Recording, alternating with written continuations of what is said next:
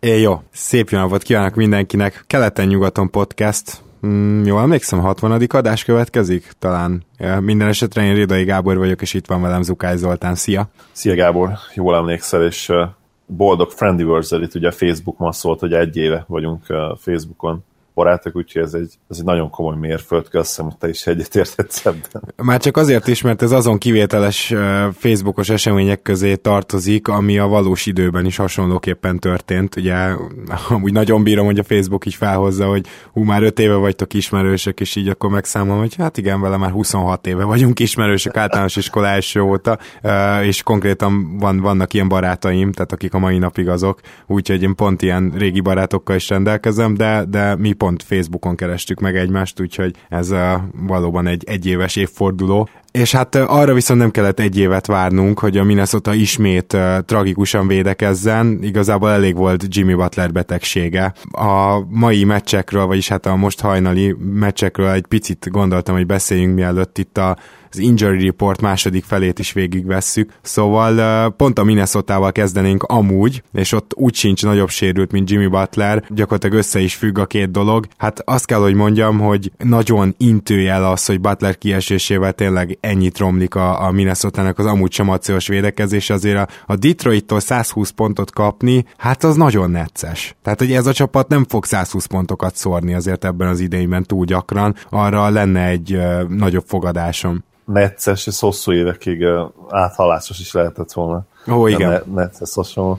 Róluk is beszélni majd, most már, most már lehet, hogy kimásznak ebből a sztereotípiából. Hát amit a Wolves csinál, az, az tényleg döbbenetes, és úgy döbbenetes, hogy most már nem is nagyon kellene megdöbbennünk rajta, de valahogy mindig azt várja az ember, hogy, hogy ők változtatni tudnak majd ezen, és egyszerűen nem, és Towns és Wiggins kritizálásán, kritikáján túl tényleg most már beszélni kell arról is, hogy, hogy mi van ezzel a Tibodó nevű fiatalemberrel, aki hát egyszerűen nem, nem tudja elérni a játékosait, és ebből nem jön át semmi persze, hogy a média felé és felénk nézünk, nézők felé, hogy mi, mi zajlik, mi történhet a háttérben. Én nem tudom elképzelni, hogy ő hogy bírja ki ezt, hogy ne üvöltse le a fejét Townsnak és Wigginsnek minden egyes edzésen, mert ha, ha ők ezt csinálják a meccsen, akkor nem létezik, hogy, hogy más, más az ő hozzáállásuk edzésen, és egyszerűen nem értem, hogy, hogy, hogy hogyan nem tudnak változtatni ezen. Ezen egyébként Jeff Tick sem segít sokat, szóval most belenéztem ebbe a meccsbe. Mondjuk Jeff Tick sose volt olyan túl jó védő, közepesen atletikus, de nagyon gyors srácról van szó, tehát akár éppen lehetne, meg úgy, úgy küzd akar, csak, csak az is elég kevés, de hogy nem az irányító poszton dől általában el ez a dolog, hanem inkább a, a szárnyakon, most már lassan olyan bátor vagyok, hogy ezt így lefordítom angolról, és természetesen a magas pozíciókban, és ugye gyakorlatilag a, a Tibodo által odavitt Touch Gibson és Jimmy Butler a két ütőkártya Chicagóból, ők azok, akik védekezést tudnak hozni ebbe a Minnesota-ba, de ebből ugye Butler a legfontosabb láncem, és hogy milyen fontos, az most elég jól látszik, amikor beteg, hát gyakorlatilag mind a két meccs, amint kiült, hát a védekezés így tragikus volt. És pontosan, amit te is mondtál, hogy Tibodónak a védekező zseniét teljesen megkérdőjelezi a dolog. Nyilván azért azt elmondhatjuk, hogy még össze kell érni ennek a keretnek, meg össze kell szoknia, nem megy ez egyből, sehol sem az NBA-ben, úgyhogy azért még némi türelemmel vagyunk irántuk, de egyelőre inkább az én jóslatom, tehát ennyi idő alatt nem lehet kimondani azt, hogy, hogy ez fog megvalósulni, de inkább ahhoz vagyunk közelebb, hogy ez a Minnesota ilyen 50% körüli csapat lesz. Aztán hát ha nem. Ahogyan az eddig elég jól védekező Memphisnek például most a sorozata abba maradt, a Dallas ellen, és ez szerintem kicsit olyan, olyan eredmény, aminek egyik csapat sem örül, de persze ez nem így van, csak maximum a szurkolók, az egyik oldalról tankolni vágyó szurkolók, a másik oldalról pedig azok a szurkolók, akik nagyon belejöttek abba, hogy a Memphis itt milyen komoly csapat lesz, hiszen jól kezdték nagyon az idényt. A macik, ez a mérkőzés kicsit olyan volt, minden csapattal előfordul, hogy így belealszik az elejébe, de a Memphis nagyon durván belealudt, viszont volt egy nagyon érdekes dolog is, mégpedig az, hogy ugye Chandler Parsons Parsons kiülte ezt a mai meccset, ugye back-to-back-et játszik a két csapat, back-to-back egyik felét általában nem játsza majd Parsons ebben az idényben, ugye érthető okokból, hiszen tavaly is nagyon komoly sérülés hullám gyötörte őt, és ebben a pillanatban a Memphisnek gyakorlatilag, hogyha Ivan Rebbet nem számoljuk, már pedig ő rookie, és velen úgy tűnik nem számol annyira Fizdél, egy darab bevethető négyese maradt, Jared Martin, aki szintén szerintem nem jutna szóhoz, hogyha mindenki egészséges lenne, mert ugye J. Michael Green meg közben sérült. És erre, nem tudom, hogy erre volt-e válasz Carlisle részéről, hogy Noel és Novicki együtt kezdett, de az első fél időben ez nagyon működött, és hogyha ez egy ilyen válasz volt, akkor szerintem zseniális húzás. Sajnos zseniális húzás volt valóban. Carlisle ebben jó egyébként, hogy Kicsit ugye makacs, beszéltünk erről az előző adásban is, és túlságosan rajong ezért a Free Guard line-upért, és sok alacsony szerkezetű line-upot tesz fel, kicsit szerintem túl, túlságosan sokat használja, de, de amikor me- kell, és ki kell találni olyan párosításokat, amik előny kovácsolt a, a csapata, akkor abban nagyon-nagyon jó. És most jött ki az, hogy, hogy bármennyire is jól kezdte a Grizzlies ezt a szezont, azért bizony jó néhány komoly hiányzójuk van jelen pillanatban. Bizony, nekem is teljesen ilyen érzésem volt, hogy ugye elf- elfogytak, tehát most már a négyes posztról is ketten hiányoztak ezen a meccsen, meg a kettes posztról is, és ezeket így nagyon nehéz pótolni, még akkor is, hogyha kicsit posztalanná válik most már az NBA. Úgy láttam tényleg a végére, hogy, hogy Conley és Gasol nagyon próbálkozott, de hát eh, nem jött semmi össze. Mindeközben a Mavs egy eh, egyébként szerintem rájuk jellemző, teljesen egy az egyet alapul vevő játékkal eh, győzte le, nagyon látványosan szerintem, és jól a memphis Elképesztő mennyiségű egy az egy szituációt alakítottak ki. Gyakorlatilag Harrison Barnes is főként ebből volt eredményes. Novicki, hát ugye ő nem klasszikus egy egyező, hanem átdobja az ember fölött, ezt ismerjük, nem is volt most rossz meccse, és Dennis Smith Jr. is. Szóval gyakorlatilag nem véletlen, hogy ennyire kevés assziszt lett a vége, mert mintha ez lett volna a stratégia a Memphis ellen, és mivel a Memphisnél egy picit mint mondtuk, elfogytak, ezért érthető, és be is jött. Így volt pontosan, és amiben egyértelműen jobb volt a Mavs előzőjel az, hogy több olyan embert is találtak, aki hozzá tudott tenni támadásban. A Grizzlies védekezésé nagyon picit nekem most csalódás volt, de az igazság, hogy, hogy az elején megtalálta itt most a Mavs, és beestek azok a dobások, amik mostanában nem feltétlenül szoktak beesni. Dirk triplei kivételével neki ugye ez ebben az új, új szezonban valahogy nem megy eddig, de, de tényleg mindenki hozzá tudott tenni, a, aki beszállt a padról is. José, a kis kedvenc törpénk egészen szenzációsan játszott, és Dennis Smith Jr. is megmutatta, hogy miért van benne akkora potenciál, mint amekkora tényleg a statjai, ugye azt hiszem 19-5-tel zárt a meccset, nem is, nem is mutatják meg azt tényleg, hogy, hogy mennyire dominálta ezt a meccset, amikor, amikor pályán volt. Olyan érzés volt az embernek, mint hogyha mindenki más lassított felvételbe játszani, és itt nem is feltétlenül a, a sebességre gondolok, mert hanem pont ez, hogy megfontoltan tudott úgy mozogni, és, és úgy irányítani valóban, meg megtalálni ezeket a pontszerzési lehetőségeket, mint hogyha, mint hogyha előre tudta volna, hogy mi fog lezajlani. A másik elég nagy meglepetés az éjjel egyébként volt most pár, az pedig az volt, hogy a Brooklyn megverte a Cavs-t. Ez szerintem önmagában is azért meglepetés, és elképesztő pikantériája van annak, hogy ugye a Nets pick az a Cavaliersnél van, de amikor kerestem, hogy ki lehetne a megfelelő interjú alanyunk a Cleveland Cavaliers off-season értékelője, akkor beléptem a Clevelandes csoportba, és ott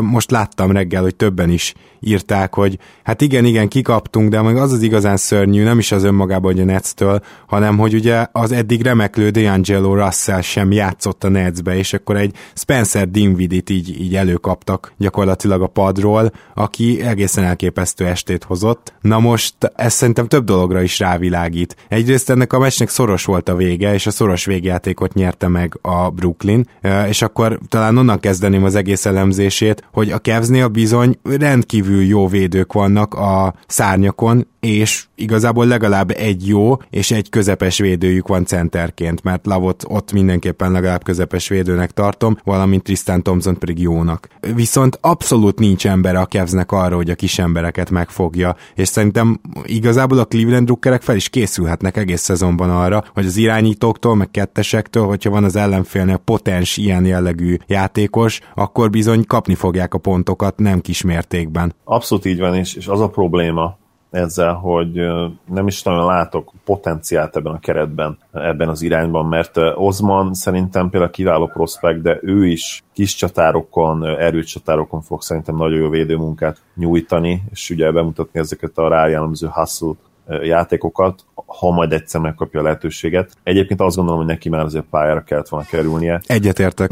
Főleg azért is, mert LeBron hát eddig Rommal játszotta magát, és úgy, hogy, hogy egyébként egy kisebb sérüléssel kezdte a szezon, tehát én azt gondolom, hogy mindenképp bátrabbnak kellene lennie Lúnak, és, és egyébként Zizicsnek is játszania kellene, én azt gondolom. Tehát teljesen lényegtelen ennek a csapatnak, hogy hányadik helyen fog végezni keleten, bejuthatnak akár a nyolcadik helyen is, hogyha, hogyha addig föl tudnak építeni egy-két játékost a rotációból, az, az nagyon-nagyon sokat érhet. És én szerintem nem kellene arra várni, hogy, hogy Thomas felépüljön, illetve hogy véd például túl legyen ezen a sérülésen, amire nincs is garancia, illetve hát ezen a kisebb sérülésen nyilván túl lesz hamar, de nem tudjuk, hogy, hogy milyen szezon fog hozni, ami a sérüléseket illeti. Így van. A Nets részéről pedig szerintem ez egy nagy kalp, amire joggal büszkék, és hát a Netsnek a támadó rendszere, azt már említettük tavaly is, hogy, vagy hát az értékelőnkben, hogy ugye ők ilyen, ilyen áll Houston voltak, tehát gyakorlatilag egy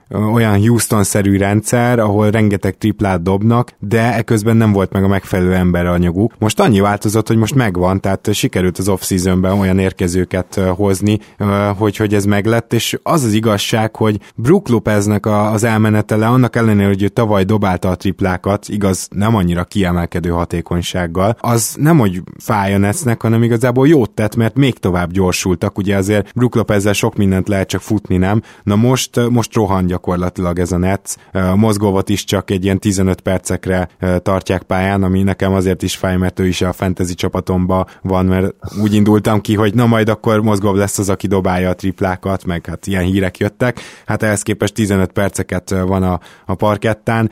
Tulajdonképpen a Nets gyakran játszik olyan szinten small bolt, hogy mondjuk Trevor Booker az alulméretezett négyes a center, vagy Quincy AC. Tehát, hogyha ezeket megnézzük, akkor onnantól már is nem csodálkozunk azon, hogy ez milyen jó támadó csapat, meg hát ugye a pace is megnézzük hozzá. De szerintem nagyon jó kis potenciál van most ebben a keretben, és ezen a gyenge keleten bármi előfordulhat. Nem volt teljesen véletlen. Nyilván Spencer Dinwiddie nem fog még öt ilyen meccset lehozni a szezonban szerintem, de nem volt teljesen véletlen, hogy sikerült elkapniuk a Cavs-t. Én is azt gondolom, nyilván a Cavs formája is belejátszik ebben, ugye védekezésben egészen pocsék módon játszanak ebben az új szezonban, pontosan ahhoz tartva magukat, amit vártunk előzetesen. De egyértelmű, hogy, hogy a Nets jelenlegi kerete nem csak, hogy sokoldalú, de, de pont, pont megfelelő arra a kosárlabdára, amit, amit ugye 2017-ben kell játszani. Nagyon sok úgymond poszttalan játékos van, Kerolt is berakhatott tényleg kis csatárba, erőcsatárba,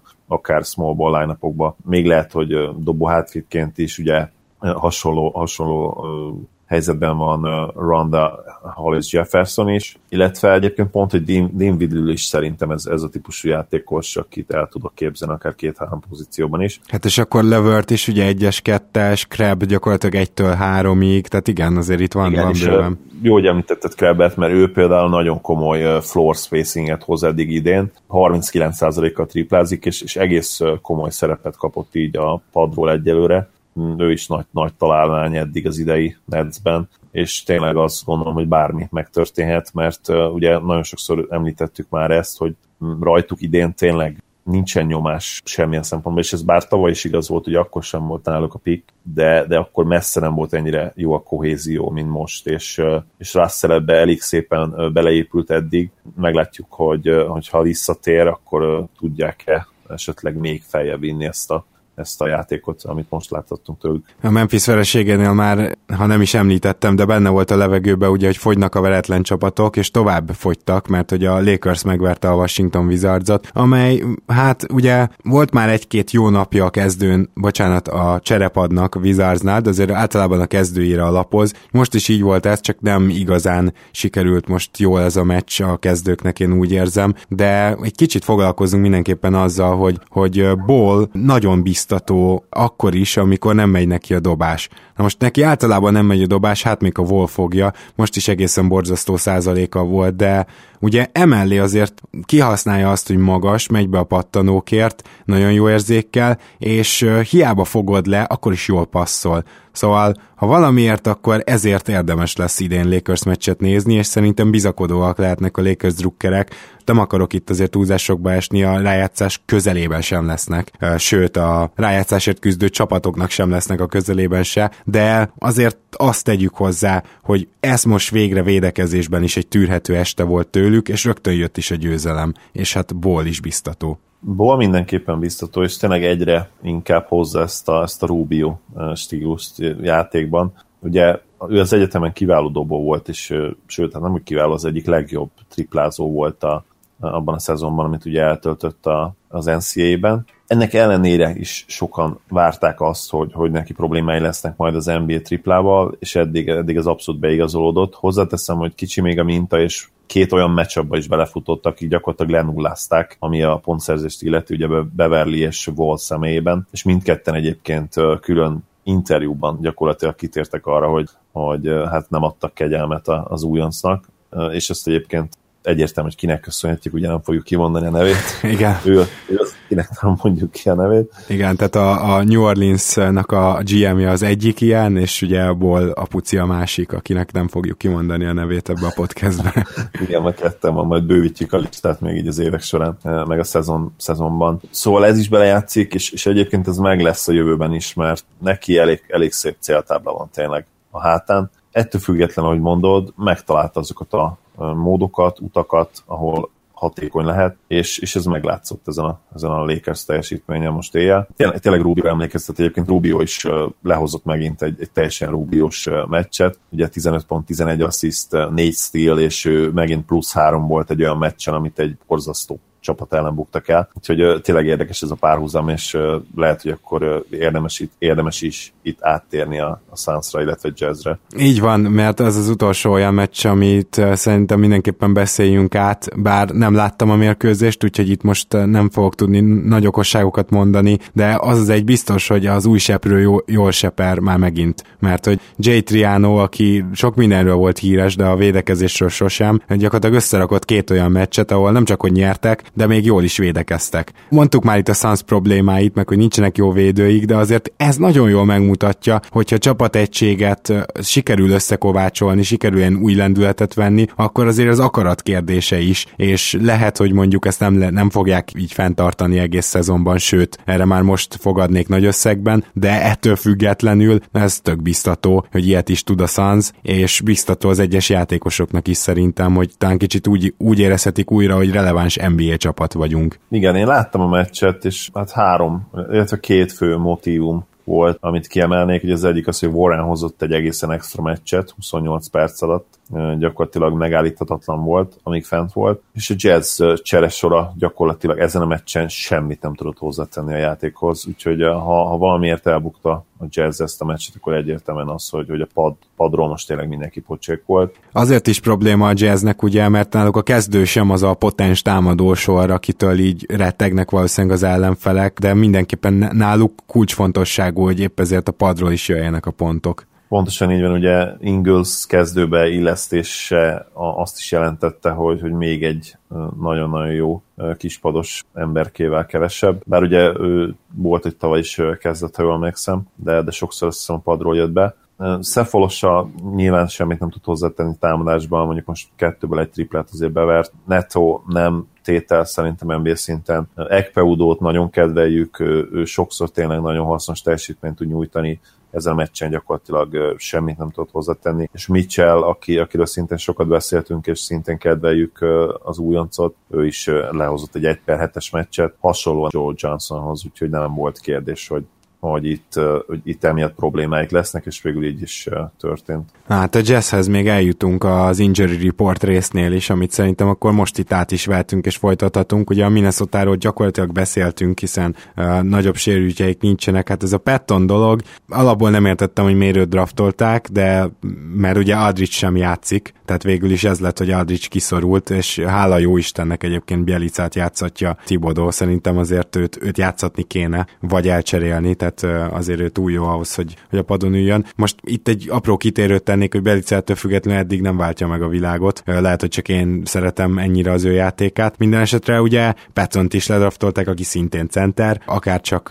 a most nem játszó Aldrich, és hát hogy az ő sérülésével mi lesz, az nagyon jó kérdés, mert rengeteg ködösítés volt ugye egész nyáron ezzel kapcsolatban. Most jelen pillanatban november 10-re írják azt, hogy visszaérkezik. Hát ez hamar lesz ahhoz képest, hogy, hogy már ilyen rémhírek is keringtek, meg hogy a félszezont kiadhatja, de ugye az elején meg még arról volt szó, hogy már a training ott lesz, úgyhogy tényleg nem merek hozzányúlni a témához, csak annyit mondani, hogy abszolút semmi jele nem lesz annak, hogy ő visszatért, ugyanis a pályát szerintem maximum garbage time-ban látogatja meg, de lehet, hogy még akkor sem, főleg Tibodót ismerve, tehát gyakorlatilag a minnesota nem befolyásolják ilyen szempontból a sérülések. Hát nem úgy, van, nem úgy, mint a New Orleans Pelicans-t. Ugye nagyon durva tényleg, tehát lehet még mit mondani erről a csapatról, meg az indián temetőről? Elég, ha annyit hozzáteszünk, hogy Josh Smith-t le fogják igazolni, úgyhogy szerintem ez elmond mindent. Itt van ugye, tegnap is néztük a, a CBS Sportsnak a listáját, ahol felsorolják tételesen, hogy éppen ki hiányzik és miért. Itt a day-to-day játékosokat is felsorolják, őket úgy nem is nagyon vesszük általában ide. Kitalálhatjátok, hogy hol a leghosszabb a lista. Hát uh, Solomon Hillnek ugye van egy olyan sérülése, amiből azt mondják, hogy lehet, hogy az egész szezonban nem tud visszatérni, de az is elképzelhető, hogy mondjuk all szünetig lesz kint. Hát én inkább ezt tartom valószínűnek, mert azért nem egy aki lesz, vagy nem egy súlyos tértsérülés az övé, hanem ugye izomsérülés. Tehát Frank Jackson, aki ugye egészen biztató dolgokat is mutatott itt a, a azt hiszem a Summer League-ben, és uh, hát ő is kiesett, pedig mennyire jól jönne most egy irányító, bárki is. Hát nelson ugye hozták helyette, amit én speciál jó döntésnek tartok, és nem értem, hogy a Houston miért nem csapott le rá például. Uh, Asik, hát az egy egészen elképesztő kálvária. Most alapból ugye az egy rossz szerződés, ezért valószínűleg mindenkinek ez jut eszébe, de hogy tényleg Asiknak a sérülései után még, még milyen különböző betegségei vannak, tehát hogy Mexikóban elkap egy ilyen bélfertőzést vagy mit, és gyakorlatilag azóta nem bír emészteni, vagy azóta nem bír emiatt egyzeni, hát az félelmetes. Ajinsa, akinek szintén szara szerződése, mondjuk annyira nem, mint a siknak, de cserébe legalább tértsérüléssel uh, ül, mondjuk novemberben visszatérhet. Rondo, aki szintén novemberben térhet vissza, és most épp Anthony Davis is ugye hát ő hamarosan visszajön, szerencsére nem lett nagyobb a sérülés, de hát szóval ez a lista, amit most végig soroltam, ez megint önmagában brutális.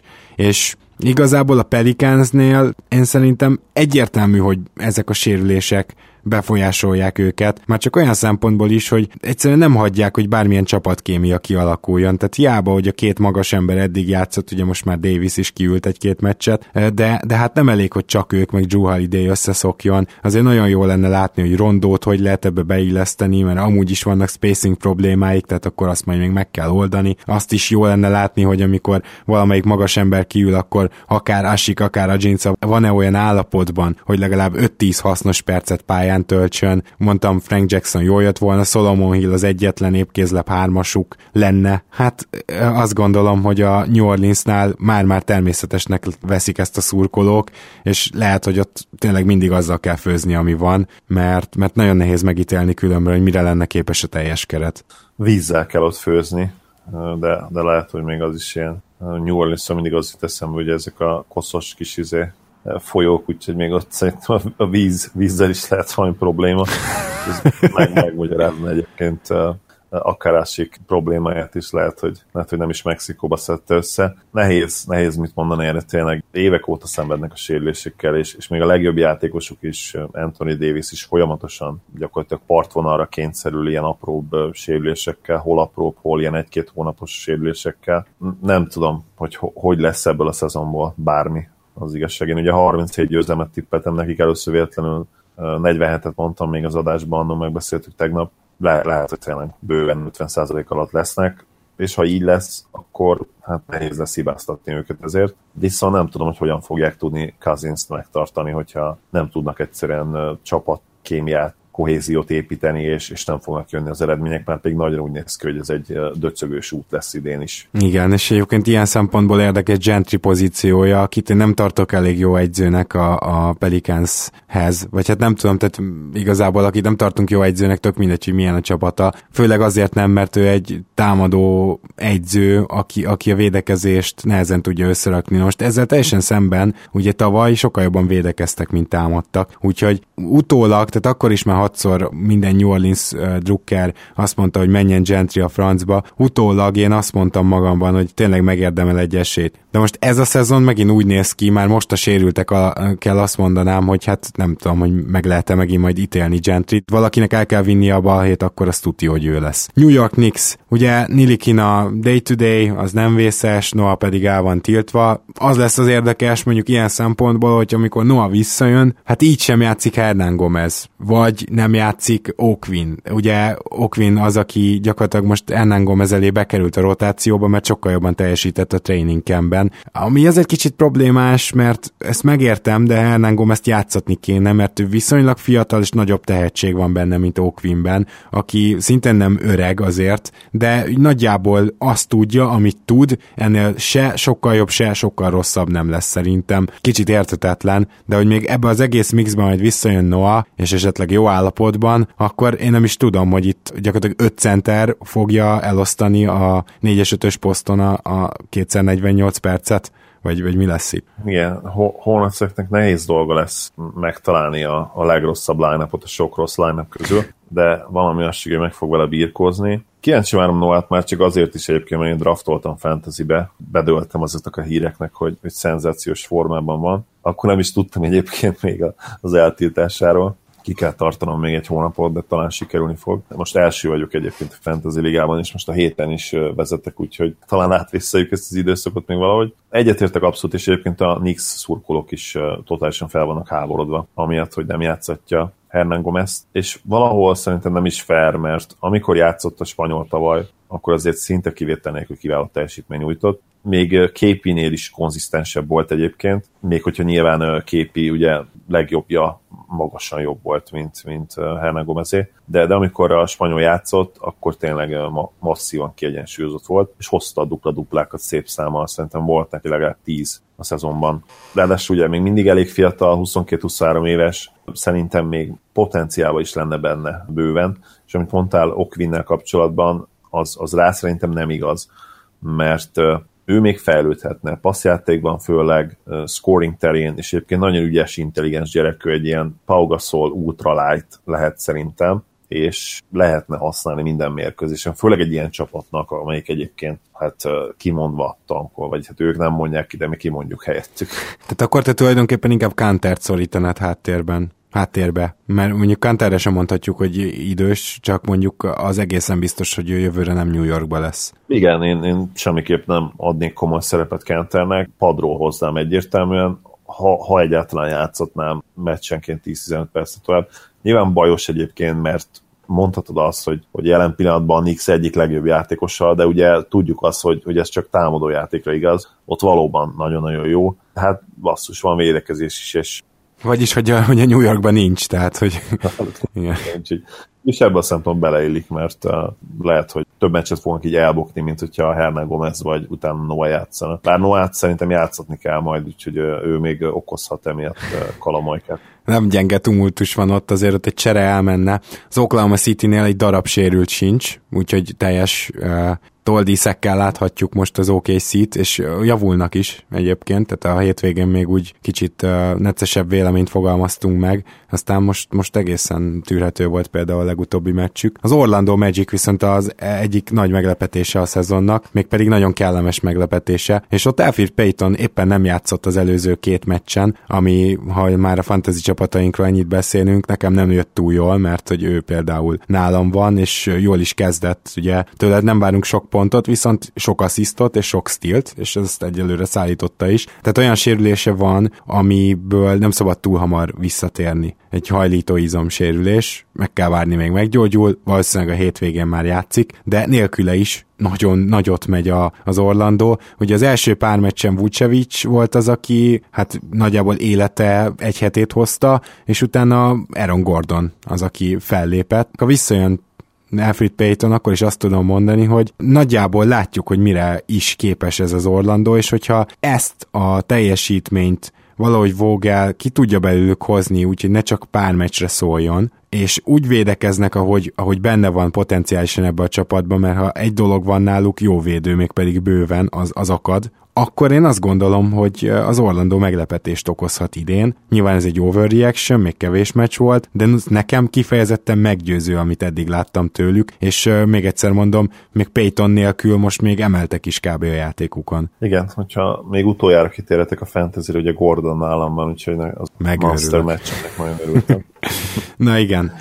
Philadelphia, jó, hát szóval most már ki, kiültették Markel Fulcot. De volt. Teljesen érthetetlen. Már korábban te is említetted, hogy pont egy ilyen franchise, amelyik nagyon metodikusan uh, közelítette az ilyen sérüléseket. Mit keresett Fulca pályán meg? Hát azt mondjuk én nem veszem be, hogy a válsérülése miatt dobja így a büntetőt, mert hogyha így dobja a büntetőt, akkor nem lenne szabad pályán lennie, mármint egy válsérülés kapcsán. Hát uh, akkor nem tudja rendesen felemelni a kezét, az azt jelenti, és úgy játszik, tehát ne, nem tudom, mi van a vállával, folyadékot szívtak le, csináltak már mindent, miért nem ültették ki, tényleg számomra teljesen értetetlen, és hamarosan visszatérhet viszont Rashon Holmes, és kíváncsi vagyok, hogy most Okafort mennyire kell elcserélni, meg mennyire kell játszatni, mert hogyha nem, akkor Holmes tavaly azért már meg megelőzte őt a játékperceket, illetve a, a cserecenter szerepet illetően, és na ez mindenképp érdekes lesz ilyen szempontból, mert szerintem Fulc nélkül elkaristol a Philadelphia, akármilyen hülye hangzik is ez egy 1 per 1-esnél, gyakorlatilag nem onnan jön az irányítói munka nagy része a Filiben. És ugye a padon is ott van Saric, és ne felejtjük el, hogy ő is kiváló passzoló. Viszont Holmes visszajövetelével az Okafor-Holmes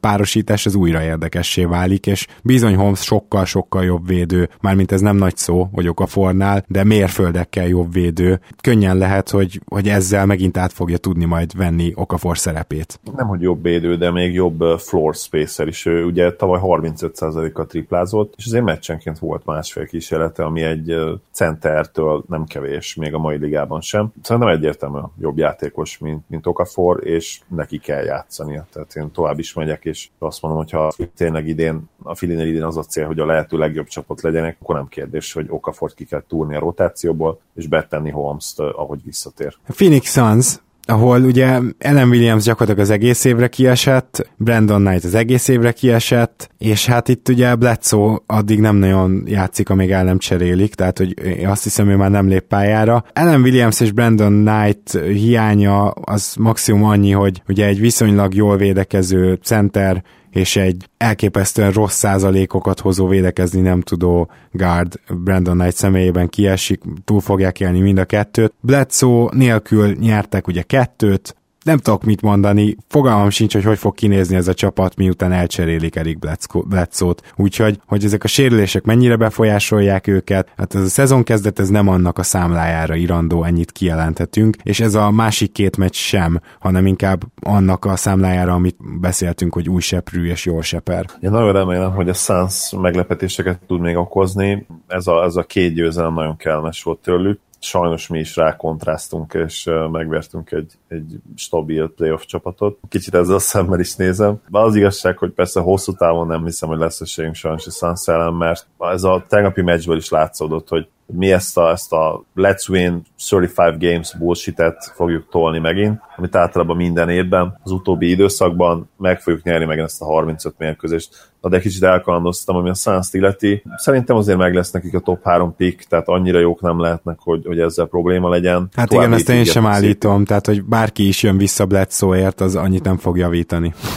Igen, tehát Booker nála még mindig nem igazi impact player, nem látom azt tőle, hogy ő, hogy ő egymaga mondjuk egy 40 győzelmet érjen egy csapatban, mármint, hogy 40 győzelemre vezesse a csapatát. Benne lehet egyébként pár év múlva az is, de, de neki is még szerintem érnie kell, és, és ténylegesen győztes kosarlabdát játszania. A Portland Trailblazersnél nagyon aggódtunk azért, mert hogy mennyi-mennyi magasuk van, mindenkit valahogy kéne játszatni. Kicsit ilyen New Yorki szituációhoz hasonló a dolog, de eddig ez abszolút nem jelentett problémát, ugyanis Meyers Leonard és Noah Vonley is sérült volt. Nekem van egy olyan sanda gyanúm, hogy a kettőjük közül Leonard gyakorlatilag a padon fog ülni év végéig, nem hiszem, hogy aktív perceket kap.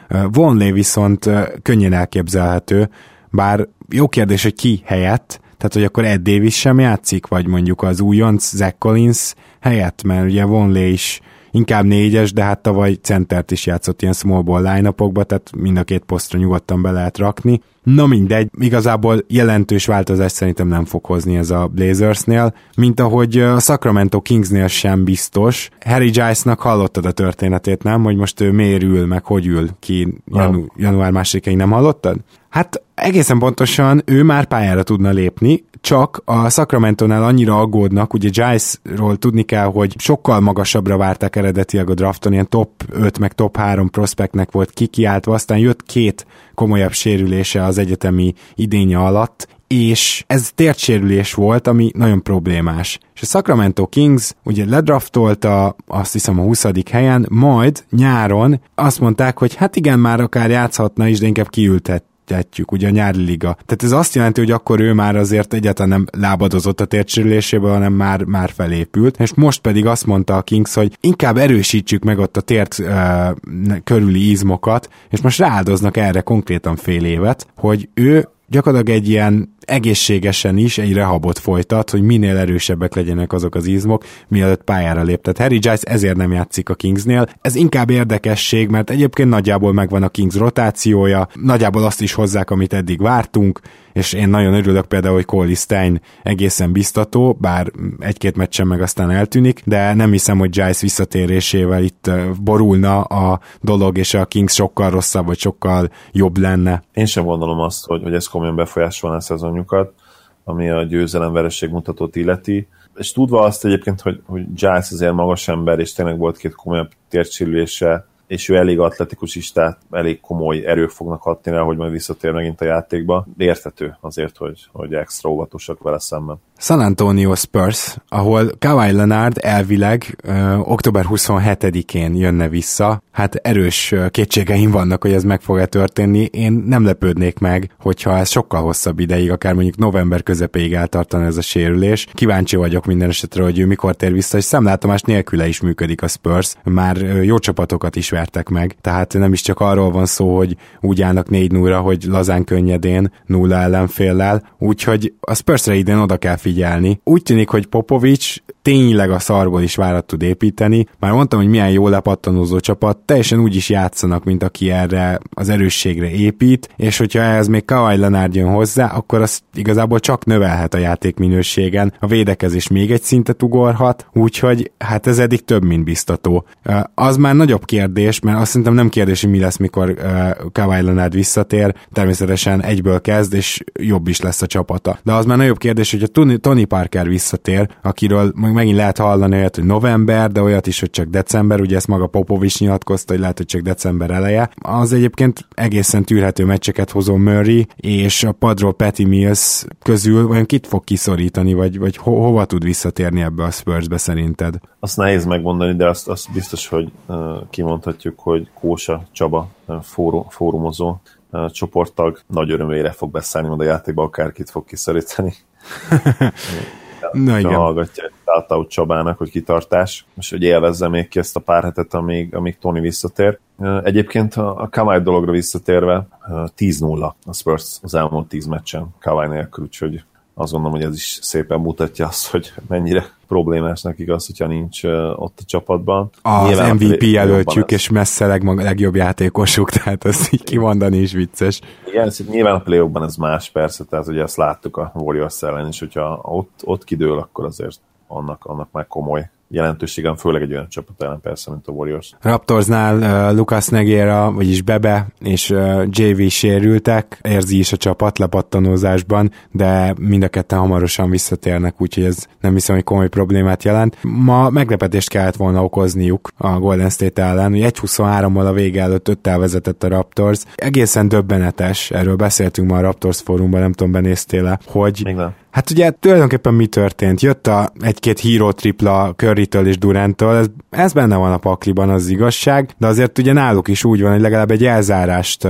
kapnak előtte, vagy mondjuk, hogyha Durant rásegít két védő, és Curry van egy kicsit üresebben, akkor jön a passz Currynek, és akkor ő eldobja ilyen félüresből. A Raptors pedig az egész meccsen tűrhetően védekező, meg, meg tényleg végig küzdő Raptors idén elvileg játékot váltott. Ezt a Nets Houston vonalat, vagy bocsánat, hát ez ez így azért erős volt, tehát a Houston Nets vonalat követve ugye egyre több triplát dobnak rá Dwayne Casey fiai, egyébként egyre szarabbul, tehát szörnyű egyelőre a Raptors százaléka. Még így is vagy nyertek eddig, vagy közeli meccseket játszottak a spurs meg a warriors tehát így nem mondanád rá, hogy hű, nagy baj van, de ugye mi történt, amikor öttel vezet a Raptors e, másfél perc a vége előtt? Tehát az történt, hogy Larry majd DeRozan elkezdett egyegyezni. És tehát higgyük el azt, hogy nem arról van szó, hogy ne lehetne ezt másképp csinálni. Lehetne, Dwayne Casey nem mondja azt, hogy srácok, akkor adjunk egy elzárás Derozannak, és akkor a felkanyarodás után majd támadja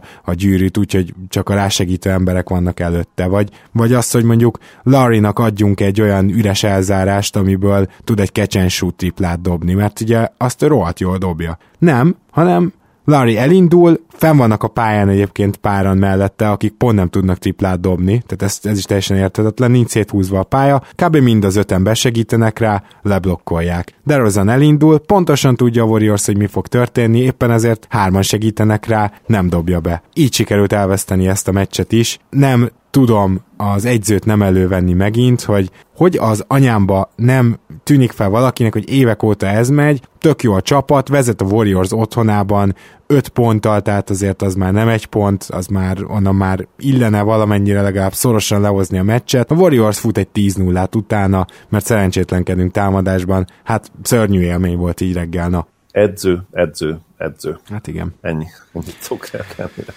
Igen. Sajnos régóta beszélünk erről. Kicsit már ugye szimpatizálok a Raptors, kicsit ma vagyok vele, hogy amíg kézítem váltják le, már egyszerűen energiám és hangulatom sincs beszélni a csapatról, mert iszonyú, hogy mekkora potenciál lenne bennük, ha nem egy ilyen fatökű, szerencsétlen edző lenne ott, mint kézi. Jazz.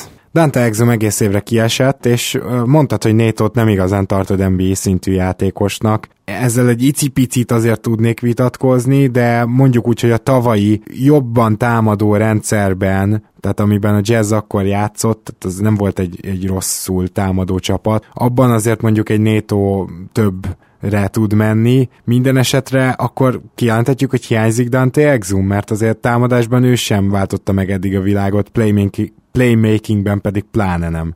Hát nehéz megmondani, mi hiányzik ebből a jazzből, illetve nem, talán még olyan nehéz. Egy, egy minőségi első szem opció, tehát pont, pont azért idegesítő kicsit, hogy Hayward elment, mert uh, Rickivel és Haywarddal, főleg úgy, hogy nyilván ez a, a pillangó hatást komolyan veszik, akkor jó esélye kijelenthetjük, hogy valószínűleg meg se sérült volna a jazzbe, hiszen egy ilyen sérülésre minimális esély van, és nem arról volt szó, hogy itt volt valami fáradásos törés régóta, hanem egyszerűen egy szerencsétlen szögben érkezett rá a lábára, úgyhogy nem csak, hogy sokkal jobb benne ez a jazz, de szegény Gordon se lenne megsérülve, úgyhogy én nagyon sajnálom, hogy elment. Hát nélküle, és egy komoly minőségi első számú nélkül nincs arra esélye gyakorlatilag a jazznek, hogy elit csapat legyen, vagy, vagy akár ilyen second tier elit csapat, mint ami tavaly volt, vagy annak néztek ki időnként. Hát Én ez... ennek ellen azt, azt várom tőlük, hogy a playoff azért megvegyen. Aha, hát ezen azért Exum sem segítene, amit felsoroltál. Hm? Tehát akkor mégis itt azon a véleményem vagy te is, hogy Exum hiánya valójában nem olyan nagy hiány. Lehet, hogy fontos, mert egyébként ő is kiváló védő. Támadásban mondjuk szerintem olyan sokat nem tett hozzá még eddig az NBA-ben a jazz játékához, de védekezésben ő is azért hiányzik. Rickivel is fent lehetne, ő azért elég, elég atletikus is, fast breakbe meg tudná találni őt a spanyol. Nyilván azért érvágás, mert hogy a, most is ugye a padon ment el a meccs, tehát ő egy elég jó bench piece lenne neki. Nem, nem igazán sors befolyásoló nem sorsfordító ez a jazznek, hogy ő, hogy ő nem tud most játszani. Szerintem egy teljesen hasonló eset az egész szezonra kieső Shallon meg a Washingtonnál, még a poszt is hasonló. Sőt, egyébként még a két játékos játéka között is van némi hasonlóság, na mindegy, tényleg nem akarom ezt túl tolni, de gyakorlatilag Sheldon Macket sem hiszem, hogy igazán érzi a Washington, de nem biztos, hogy rosszul jönne a padra, főleg, hogyha mondjuk Satoranskinak gyengébb meccse van, meg úgy, ha a padnak gyengébb meccse van, ami már előfordult, és elő is fog. Ilyen szempontból, mélység szempontjából jól jött volna nekik meg. A nagyobb hiányzójuk Markif Morris, akit eddig meglepően jól pótolnak, és egyébként Jason Smith is, hát nem mindig lehet pályán tartani, de az elején volt egy-két jó meccse, és most meg ugye átálltak arra, hogy Ubré és Porter egyszerre van a pályán, és hát azt kell, hogy mondjuk, hogy ez működik. Annak ellenére, hogy majnalba kikaptak, eddig ez, ezek a megoldások működtek, tehát így vagy úgy, de valahogy Markif Morris-t tudják pótolni, és számomra ez meglehetősen nagy meglepetés. Számomra is egyébként. Beszéltünk ugye nyáron arról, hogy a, a kis padjuktól nem vártunk szinte semmit, illetve a kiegészítő emberektől, és ugye a pad most sem feltétlenül erős, de Ubré aki, aki egészen kellemes meglepetés eddig ebben a szezonban. Főleg védekezésben egyébként, és, és lepattanózásban. De azért minimális floor spacinget ő is tud nyújtani. Most jelen pillanatban 35%-kal triplázik. Nem néztem meg az éjjel statjai, de azt gondolom, hogy ez most rontatta le az addigi kiváló statokat. Ettől függetlenül nagyon sokat játszik eddig, 36 percet, ugye tavaly csak 20-at játszott, és pozitív impactja van egyértelműen a csapaton, úgyhogy a, a mérlegük nagyon nagy részt egyébként neki is köszönhető, mert tényleg gyakorlatilag olyan, mint hogyha plusz egy emberük lenne így, így is, hogy ilyen Morris kiesett. Nagyon jól összefoglaltad, mint ahogy mi is össze szoktuk nektek foglalni, kedves hallgatók, hogy a stars.hu-t miért érdemes nézni, illetve az oldalt, az akcióikat, akár a Facebookjukat, ezzel is minket tudtok támogatni, valamint ne felejtjétek, hogyha esetleg megtetszene valami náluk, amire minden esélyetek megvan, ezt szígyétek el, akkor jelezzétek, hogyha vásároltok, hogy a keleten-nyugaton podcast jöttök, illetve keressetek minket Facebookon, ott lehet minket lájkolni, követni, értékelni, iTunes-on ugyanez a helyzet, és természetesen Soundcloud-on, akinek van ilyenje. Ezen kívül pedig köszönjük szépen a Laki egy rádiónak és a kezdő.hu-nak a hozzájárulást, a mai adáshoz is, aminek így lassan vége van, úgyhogy köszönöm szépen neked is, Zoli, hogy itt voltál. Én köszönöm, hogy itt lehettek, és nem tudom, hogy halljátok-e, de nekünk harangoztak, úgyhogy uh, itt az ideje, hogy befejezzük a mai podcastot. Öröm min- volt, mint mindig. Ha minden igaz, akkor legkésőbb hétfőn jövünk vissza. Sziasztok! Sziasztok! Ha más podcastekre is kíváncsi vagy, hallgassd meg a Béton műsor ajánlóját. El tudod képzelni, hogy a podcastet, amit éppen most hallgattál, fél év múlva már a mesterséges intelligencia generálja? Mi sem. De ha érdekel, eljötte már a gépek lázadása. Hallgass bele az Embertelen podcastbe. Orsós Lajos vagyok, a műsor házigazdája. Egyelőre még élőben. Egyelőre. Fedezzük fel együtt, hogyan ismerkedik, randizik, mesél és vitatkozik Betty és Péter, két teljesen mesterséges intelligencia. Lajos, a podcast címét mond még egyszer, Léci. Oké. Okay. Embertelen podcast. Ez a műsor a Béton közösség tagja.